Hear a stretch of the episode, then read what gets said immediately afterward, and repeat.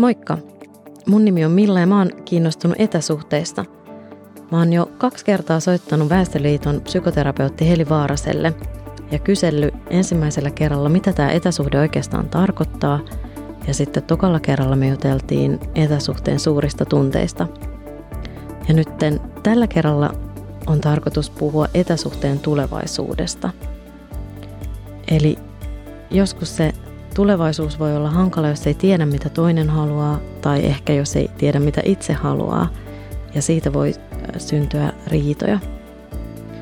Mutta soitetaanpas Väestöliittoon ja kysytään, mitä mieltä Helivaaranen on tästä aiheesta. Helivaaranen. Moikka, tässä on Milla taas. Hei hei. Joo, eli me ollaan nyt pari kertaa juteltu näistä etäsuhteista. Joo, ja tällä kertaa mua kiinnostaisi kuulla siitä etäsuhteen tulevaisuudesta.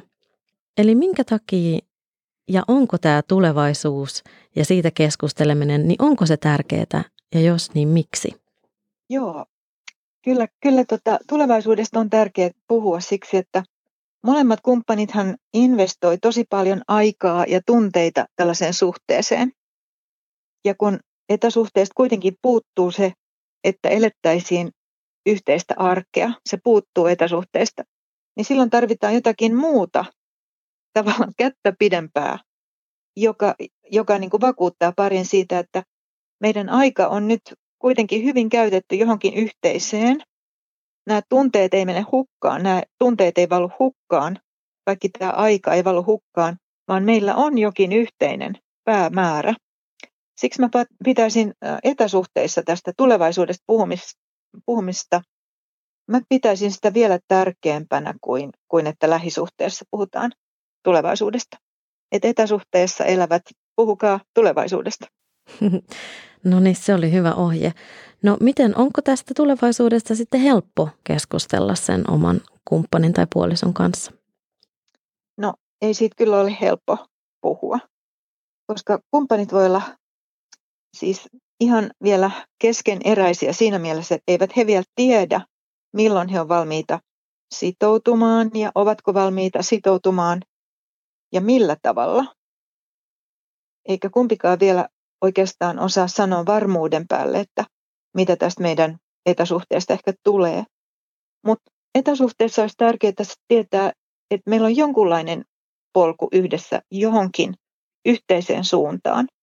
Ja silloin voidaan puhua vaikka, että missä me asuttaisiin tai missä me elettäisiin ja, ja, ja tuleeko meistä sitoutunut pari ja, ja välitetäänkö me toisistamme niin paljon, että kaikista näistä vastoinkäymisistä huolimatta me tosiaan haluttaisiin elää yhdessä. Eli jonkunlainen tulevaisuuden näkymä tarvittaisiin etäsuhteessa, vaikka ihan vaikkapa jostain perheestä ja naimisiin menosta ei vielä uskallakaan puhua. No miten, tota, miten sitten, t- miten näistä parisuhteen vaikka säännöistä tai tavoista, miten niistä sitten sovitaan?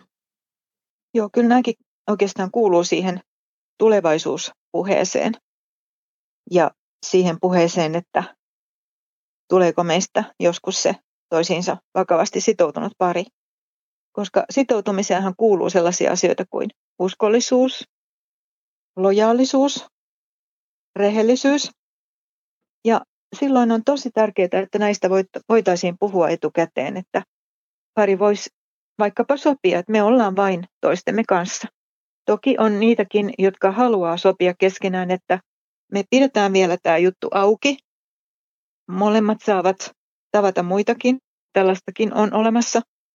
Mutta yleensä jonkunlainen sopiminen olisi tärkeää siksi, että kumppanit tietää, missä kohtaa he ovat siinä kartalla, parisuhteen kartalla, eli näistä parisuhteen säännöistä ja seurustelun säännöistä, avoimuudesta. Näistä kannattaisi puhua etukäteen, koska ne on osa sitä tietomäärää, mitä toinen tarvitsee uskaltaakseen todella niin kuin antautua tällaiselle etäsuhteelle. Eli, eli tapahtuuko se sitoutuminen sitten juuri näiden keskustelujen kautta näissä etäsuhteissa tai, tai millaisia muita tapoja on sitten sitoutua? No sitoutuminen voi tapahtua keskustelujen kautta, mutta se ei ole yhtä, yhtä niin kuin luja tapa sitoutua kuin se, että toinen sanoo, että haluatko tosiaan olla mun kanssa ja, ja haluan ja entä haluatko sinä siis tällaista ihan, että puhutaan siitä vakavan seurustelun aloittamisesta. Mutta kaikki eivät ole näin suoria, jolloin he sitten käsittelevät tätä sitoutumista vähän eri tavalla ja alkavat sitten kuvata ikään kuin sitä polkua, että minkälainen meidän yhteisestä seurustelusta tulee. Ja he vaan kuvaavat niin kuin itsensä parina, joka seurustelee, seurustelee ja hitaasti tutustuu ja hitaasti myöskin toisiinsa sitoutuu. Joo. Okei. Okay. Mm, sitten mä mietin sellaista, että onko tämä etäsuhde useimmin joku vaihe, joka on, on niin ehkä siellä alussa tai joskus keskellä sitä suhdetta, vai voiko tämä etäsuhde olla myös tällainen pysyvä suhteen muoto, että e, et vaikka asutaan eri maissa tai eri kaupungeissa ihan myös tulevaisuudessa? Joo, no molempia on olemassa. Eli kyllä suurin osa pareista tavoittelee sitä, että jonakin päivänä he voivat yhteisen elämän rakentaa, mutta on pieni osa heitäkin, jotka tota, sitten kokevat, että tämä kahden eri elämän yhdistäminen yhdelle paikkakunnalle, se ei vaan onnistu, jolloin he sitten elävät sellaista kahden kodin elämää ja kyllä silläkin tavalla voi tulla hyvin onnellisia liittoja. Puhutaan tutkimuksessa sellaisista parisuhdetyypeistä kuin living apart together, LAT-suhteet, erillissuhteetkin kutsutaan. Eli asutaan eri paikkakunnilla, asutaan eri osoitteissa, mutta silti saatetaan olla erittäin sitoutunut ja onnellinen pariskunta. Joo, joo, tosi mielenkiintoista. Tuntuu, että tota, tosiaan näitä parisuhteen erilaisia muotoja on tosi paljon erilaisia. Joo, niitä on aina vain enemmän, kyllä, että ei ole vain yhtä tai kahta tai muutamaa tapaa olla parisuhteessa, vaan niitä on hyvin paljon. Se on, se on laaja, laaja kenttä tänä päivänä. Joo.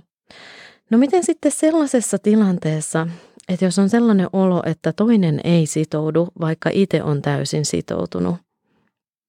Mm. No silloin, silloin mulla on tapana sanoa, että kyllä kannattaa uskoa sitä, mitä toinen sanoo. Eli jos toinen sanoo, mä en ole vielä sitoutunut ja mä en vielä pysty sitoutumaan, niin kyllä se kannattaa uskoa, mitä hän sanoo, vaikka itsestä tuntuu, että minä olisin niin valmis.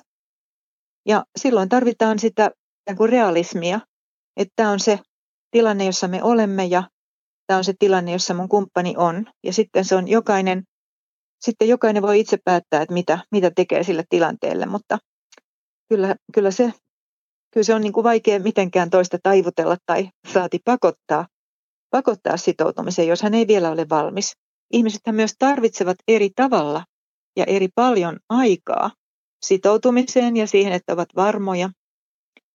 Joten siinä voidaan käydä aika kivikkoisiakin polkuja läpi ennen kuin se todellinen molemminpuolinen sitoutuminen sitten tapahtuu. Että ähm, etäsuhteet on siitä jänniä, että, että sitä sinnikkyyttä löytyy paljon ja kestävyyttä ja sitä erityisesti tarvitaan silloin, kun toinen ei ole vielä ihan niin pitkällä tässä sitoutumisen prosessissa kuin toinen. Aivan. No mitä sitten, mietin sellaista tilannetta, että, että jos tota, toinen tuntuu, että itse on sitoutunut jo, ja haluaisi enemmän ja toinen ei oikein anna mitään sellaista, ei, ei tosiaan niin kuin, häntä ei voi pakottaa ja hän ei halua, niin niin missä kohtaa sitten tavallaan täytyy luovuttaa ja päättää, että okei, sitten meidän on parempi erota ja onko sulla siihen jotain ajatusta, että minkälainen on sitten hyvä ero tällaisessa etäsuhteessa? Joo, nämä on, nämä on aika hankalia tapauksia silloin, kun on aikaa on kulunut paljon ja molemmat on tosiaan investoineet paljon aikaa ja odotuksia ja tunteita ja toiveita etäsuhteeseen ja silti tuntuu, että ei se toinen vaan ole vieläkään valmis sitoutumaan. Niin silloin aina kannustan, että älä moiti sitä, joka ei halua sitoutua, vaan mieti enemmän sitä, mitä itse aiot tehdä tilanteelle. Miten itse aiot nyt toimia, koska tällaisissa suurissa elämänkysymyksissä minusta ei voi oikein taivutella toista. Ei voi pakottaa toista. Ei voi vaatia toista. Joten mieti silloin, mitä itse aiot tehdä elämälläsi ja miten itse aiot tämän ratkaista. Ja monihan ratkaisee sen sillä tavalla, että jos sitä sitoutumista ei, ei tule, niin sitten he haluavat päättää suhteen. Ja kyllä nämä vänät ja erot etäsuhteissa on aika lailla samannäköisiä kuin lähisuhteissakin, että, että aika lailla kivun kautta ja kipeiden keskustelun, keskustelujen kautta niin tota, päädytään siihen, että meistä ei nyt tullut paria. Ja he eivät vaan etäparit, heillä ei ole mitään jaettavaa, heillä ei ole yhteistä kotia tai, tai, tai yhteistä historiaa saman katon alla, jota he jakaisivat sitten kahteen eri osoitteeseen, vaan molemmat sitten jatkaa vaan elämäänsä eri suuntiin omista kodeistaan. No mitkä on usein vaikeimmat puheenaiheet silloin, kun puhutaan tulevaisuudesta etäsuhteissa?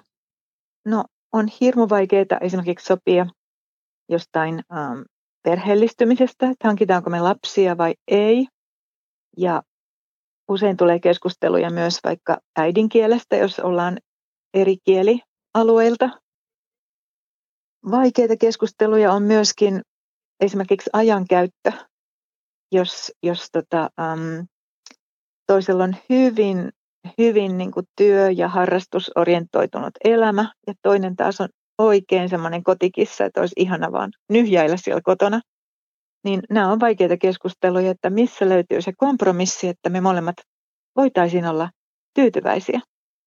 Ja tämä tulee usein esiin erityisesti, kun etäpari muuttaa yhteen, niin, niin siinä voikin huomata, että toinen, toinen hädin tuskin käy kääntymässä kotona, ja jos hän on tämmöinen hyvin menevä tyyppi, ja toinen taas olisi niin, niin koti, koti-ihminen, että hei, mitä, mitä, mitä, mitä tässä nyt tapahtuu, että, että hei nyt pieni pysähdys ja keskustellaan.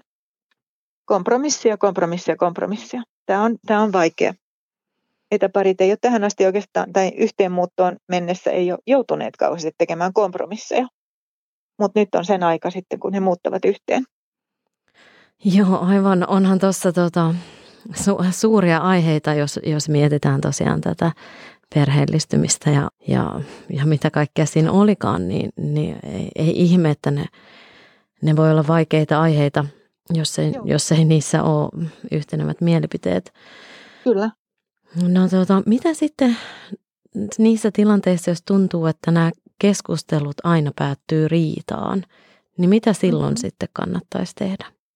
No kyllä muuten etäparitkin voivat ähm, käydä pariterapiassa ja ja tota, he voivat käydä yksittäisiä keskusteluja pariterapeutin kanssa esimerkiksi niin kuin saadakseen näitä parisuhdetaitoja ja kommunikaatiotaitoja vähän kohennettua. Et usein on kyse siitä, että, että ne taidot vaan ei ole kohdallaan tai ei ole sitä kykyä tulla toista vastaan tilanteessa, jossa se olisi niin kuin vaan yksinkertaisesti viisasta tehdä niin, jos kerran parisuhteesta haluaa pitää kiinni. Sittenhän on paljon tietoa, on, on artikkeleita, on esimerkiksi Väestöliitolla on näitä maksuttomia ajanvarauschatteja ja päivystyschatteja, joissa psykoterapeutti antaa tukea ja neuvontaa myös etäsuhteisiin. Eli sillä tavalla niin kyllä tätä apua on olemassa, että kannattaa kääntyä sen, sen puoleen, koska, koska semmoinen, että joudutaan semmoiseen riidan kierteeseen, niin valitettavasti helposti se vaan kiihtyy se riidan kierre, koska molemmat väsyvät ja eivät löydä ulospääsyä, eivät löydä uusia näkökulmia, joten se riidan kierre saattaa mennä aika ikävään, ikävään suuntaan, niin siksi se pitäisi puhaltaa poikki ja hakea sitä ulkopuolista apua. Joo, tosi hyvä. Tuossa tulikin tosi monta vinkkiä, mitä voi tehdä. Miten, tota, miten sitten ää, tämän etäparin ystävät ja ja perhe tai sukulaiset, niin onko sillä merkitystä, että, että tutustuuko pari toistensa tähän lähipiiriin vai, vai onko se parempi, että, että ollaan sitten mahdollisimman paljon ihan vaan sen oman puolison kanssa? No kyllä näillä on tosi paljon merkitystä näillä kavereilla ja sukulaisilla. Ne ikään kuin antaa semmoista perustaa ja pohjaa sille seurustelulle, kun, kun tuntee toisen läheiset ihmiset ja, ja tota, tulee toimeenkin. Se tarkoittaa sitä, että on aika lailla samanlaista arvomaailmaa ja, ja osaa ottaa toiset ihmiset huomioon ja osaa myös ymmärtää toisten erilaisuuden. Nämä on kaikki hienoja ominaisuuksia ihmisessä, että kyllä se tavallaan on myös sellainen testi, että hei mä tutustutan mun, mun suvun ja, ja, ja ystävät sinun kanssa, että tuutteko te toimeen. Niin tota, kyllä se on kannattavaa. Ja sitten, sitten myöskin se, että kyllähän ihminen sitten perheellistymisen jälkeen tulee olemaan paljonkin tekemisissä toisen lähisuvun kanssa. Niin kyllä heihin kannattaa tutustua, että ymmärtää sen kokonaisuuden, minkälainen seurustelukumppani on, minkälainen hänen perhetaustansa on, hänen läheiset ihmiset, minkälaiset kaverit. Se kertoo tosi paljon ihmisestä ja, ja hänen, hänen niin kuin tavastaan olla ja elää läheisissä suhteissa. Sitten minua kiinnostaisi vielä, että mikä ää, tällaisen etä, etäparin välillä parhaiten ennustaa onnellista suhdetta ja sitä hyvää yhteistä tulevaisuutta? No paras ennuste on se, että on mennyt ihan hyvin tähänkin asti. Eli hyvä menneisyys on paras paras ennuste sille, että tulee myös hyvä tulevaisuus. Ei se suinkaan aina pidä paikkaansa, koska mu- ihminen muuttuu, kehittyy, olosuhteet muuttuvat. Voi tapahtua kaikenlaista elämässä, mikä sitten järkyttää raiteeltaan tätä hyvin ja tasaisesti edennyttä parisuhdetta. Mutta, mutta pääsääntöisesti voisi sanoa, että jos, jos on kyennyt etäparina saavuttamaan hyvän olon, hyvän seurustelun, hyvän kommunikaation, hyvät keinot niin kuin, sopia riita ja, ja lohdutella toisen ikävää ja antaa toiselle niin kuin, voimaa ja tunnetta siitä, että hän on, hän on hieno ihminen. Niin kyllä nämä on aika hyviä ennusteita siitä, että hyvin tullaan toimeen myös jatkossa. Toki poikkeuksia aina on, koska maailma on aika ennakoimaton paikka ja tosiaan kaikenlaista voi sattua ja silloin ei ole mitään varmaa. Se on monille vaikea asia hyväksyä, että mitään sataprosenttisen varmaahan meillä ei oikeastaan ole maailmassa, mutta että päivä kerrallaan, mä aina sanon, että kun tämä päivä on hyvä, niin silloin todennäköisesti myös huominen päivä on hyvä. Ja päivä kerrallaan tehdään sitä hyvää loppuelämää. Että ei kannata olla niin kauhean huolissaan siitä loppuelämästä, mutta tästä päivästä ja sitten huomisesta, niin niistä se muodostuu se onnellinen loppuelämä. Joo, hyvä. Eli, e, eli on ehkä parempi siis keskittyä vähän äh, lähitulevaisuuteen tai tähän päivään, tähän hetkeen ja huomiseen, kuin sinne hirveän kauas tulevaisuuteen. Kyllä, näin mä ajattelen. Kyllä. Joo, hyvä. Kiitos oikein paljon psykoterapeutti Heli Vaaranen ja tämä oli se, mitä minä halusin tietää etäsuhteista. Ei paljon kiitoksia Milla, oli tosi kiva jutella sinun kanssa. Joo, kiitos samoin. Palataan, moi moi! Moi moi!